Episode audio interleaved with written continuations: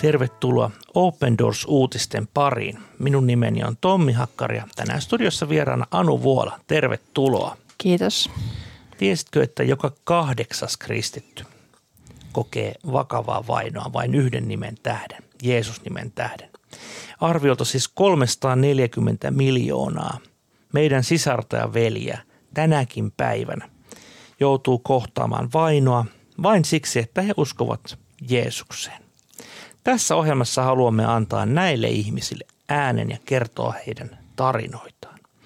Seuraavaksi, seuraavassa artikkelissa perehdymme hyvinkin vakavaan ja monin tavoin huolta herättävään aiheeseen, nimittäin ihmiskauppaan. Ja saamme kuulla tutkimustietoa siitä, miten koronavirus on lisännyt kristittyihin kohdistuvaa ihmiskauppaa. Ole hyvä. Ihmisten käyttäytyminen on muuttunut suuresti viimeisen vuoden aikana. Syynä on koronaviruksen aiheuttama myllerrys maailmassa. Koronakriisi on kasvattanut entisestään vähemmistökristittyjen, niin miesten kuin naistenkin, kokemia valtavia paineita selvitä taloudellisesti ja pitää perheensä turvassa. Koronaviruksen aiheuttama kriisi on lisännyt haavoittuvuutta siellä, missä sitä on koettu ennenkin, eli niin sanottuina normaaleina vainon aikoina. Vuonna 2020 ihmiset eri puolilla maailmaa ovat kärsineet paljon.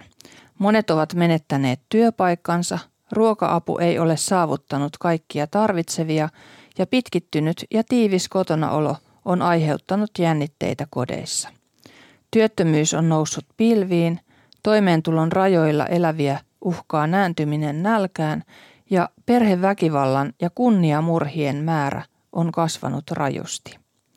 Kaikki tämä kertoo tuhosta, jonka koronakriisi on aiheuttanut välittömien terveysongelmien lisäksi.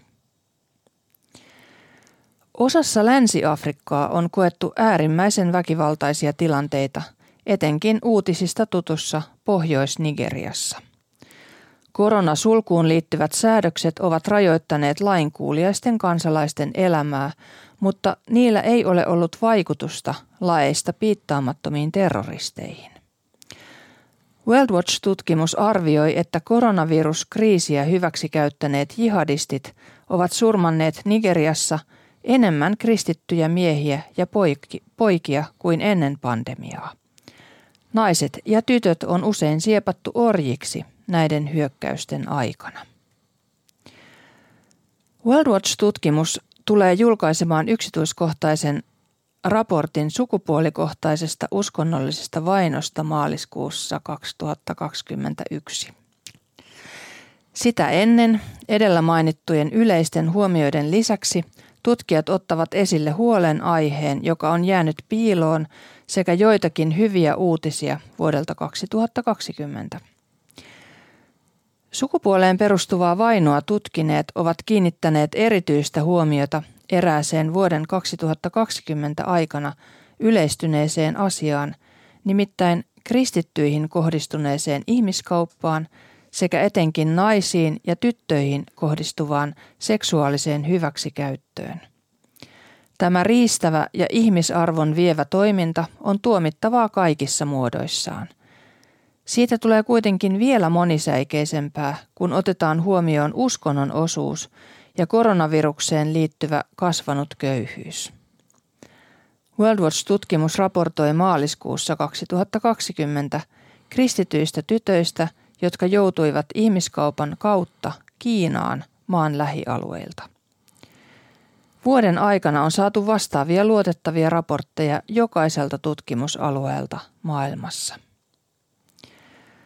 Tapausten yleisyys sai vahvistuksen Religious Liberty Partnership-järjestön kyselystä, jossa 90 prosenttia asiantuntijoista kertoi koronakriisin lisänneen naisiin kohdistuvaa ihmiskauppaa asiantuntijoiden tutkimusalueilla joko merkittävästi tai kohtalaisesti.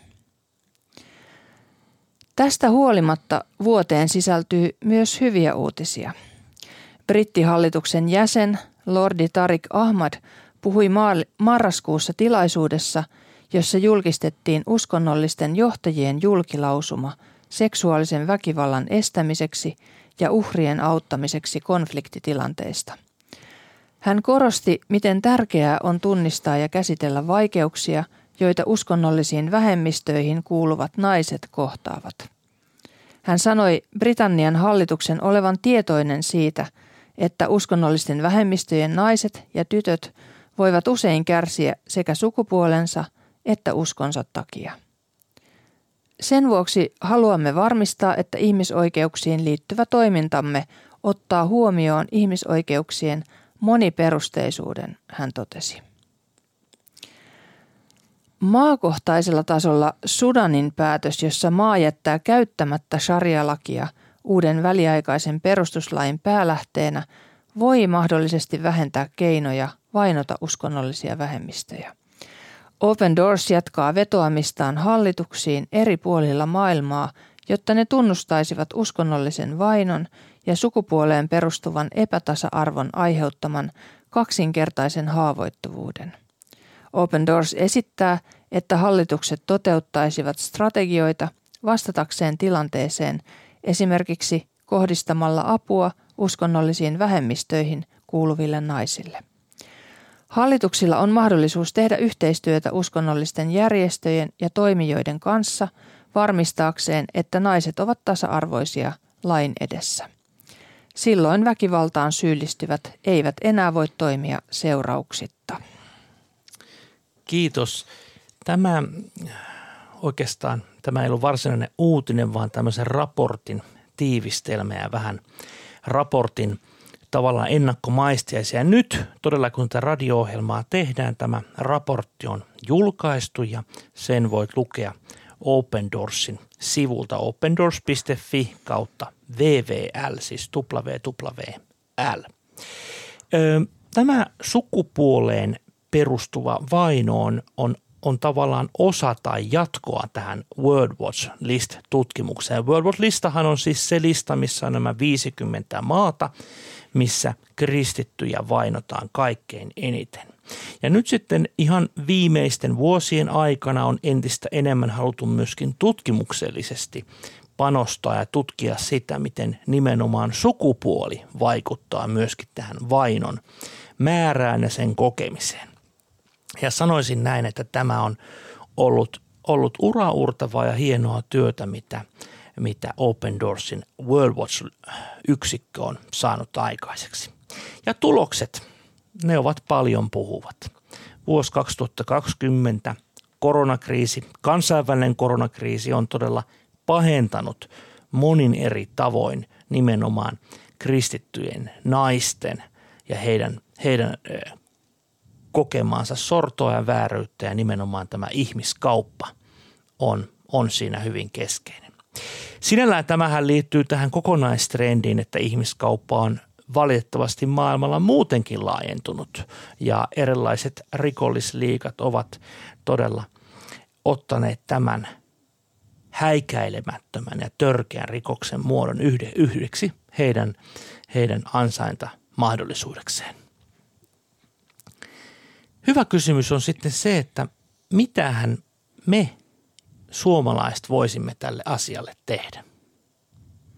Olen itse ajatellut näin, että oikeastaan kaikkein ehkä tärkein, mitä sinä ja minä voimme tehdä, on, että kertoa tietenkin tästä toisille ihmisille, tästä koko ilmiöstä, että ihmiskauppaa todella tapahtuu, tämän päivän orjakauppaa on olemassa ja valitettavasti myös siskomme, erityisesti siskomme, mutta myös veljemme maailmalla joutuvat ihmiskaupan uhreiksi tänäkin vuonna vuonna 2021. Niin kuin tässä raportissa kerrotaan, niin naisillahan tämä vainon muoto on usein tämmöinen seksuaalinen hyväksikäyttö, mutta se voi olla myöskin tämmöisenä orjan tapaisissa olosuhteissa työskentely, kuten kotiapulaisena, erilaisissa yrityksissäkin. Ja sitten miehillä tämä hyväksikäyttö ihmiskauppa on usein, usein fyysistä orjatyötä rakennustyömailla, ravintoloissa ja muissa tällaisissa paikoissa, missä teetään käytännössä hyvin pitkiä työpäiviä ilman minkäänlaista palkkaa.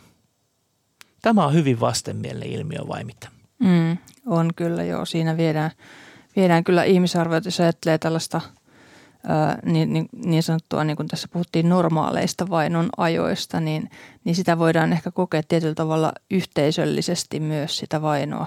Mutta sitten kun joku nainenkin niin kuin yksinään ryöstetään ja kuljetetaan ehkä johonkin ihan toiseen maahan, maahan ja, ja siellä sitten ehkä hyväksi käytetään tai mihin sitten joutuukin, niin hän on todella yksin. Että on ihan, ihan niin kuin, ei eläimillekään tehdä tällaista, että mm. tämä on ihan, ihan järkyttävää kyllä. Ja on ihan samaa mieltä, että tästä, tästä ei olla välttämättä kauhean tietoisia, että tietoisuuden lisääminen varmasti niin kuin on yksi, yksi tärkeimpiä keinoja, millä voi auttaa näitä ihmisiä. Kyllä. Ja sitten ehkä, ehkä semmoinen toinen näkökulmahan tähän on, että, että, että mistä, mistä muutkin kansainväliset järjestöt on, on, on niin kuin hyvin vahvasti puhuneet, että, että tota niin, pornon ja ihmiskaupan yhteys, että se on semmoinen teema, mikä on kyllä, on kyllä niin kuin tässä yhteydessä aina sanottava ääneen, että, tota niin, niin, että, että, että ja siinä, siinä varmasti on semmoinen, semmoinen teema, mistä meidänkin yhteiskunta ja meidänkin kristityt pitäisi paljon enemmän keskustella. Mm, ja se on se väylä, mitä kautta tämä asia tulee tänne lähelle. Kyllä. Että muuten tämän voi tavallaan painaa sinne johonkin muissa maissa tapahtuvaksi asiaksi, mutta se tulee yllättävänkin lähelle sitten niin kuin omiin, omiin ruutuihin ja muualle sitten. Kyllä. Joo.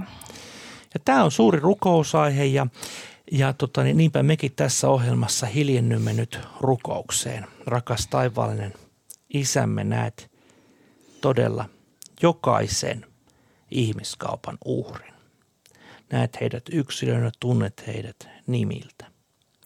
Pyydetään Herra, että ensinnäkin, että annat heidän oikeutta, annat heidän vapautua tästä väärästä, todella sun, sun tota niin, niin, luomistyön pilkkaavasta tilanteesta. Anna paljon ihmisiä ympärille, jotka nostaa äänensä, puhuu näistä asioista. Mutta ennen kaikkea rukoillaan Herra Jeesus, että sinä olet näiden ystävien lähellä, olet heidän kanssa, mahdottomissakin tilanteissa. Samalla rukoillaan myöskin, että tietoisuus näistä asioista saisi levitä entistä laajemmalle ja myöskin se, että tämä kohdistuu myös kristittyihin aivan erityisesti. Tätä pyydetään Herra Jeesus sun nimessä. Tiestän, että voit tilata ilmaisen Open Doors-lehden osoitteesta opendoors.fi kautta liity. Siellä on mielenkiintoisia artikkeleita juuri näihin samoihin teemoihinkin liittyen.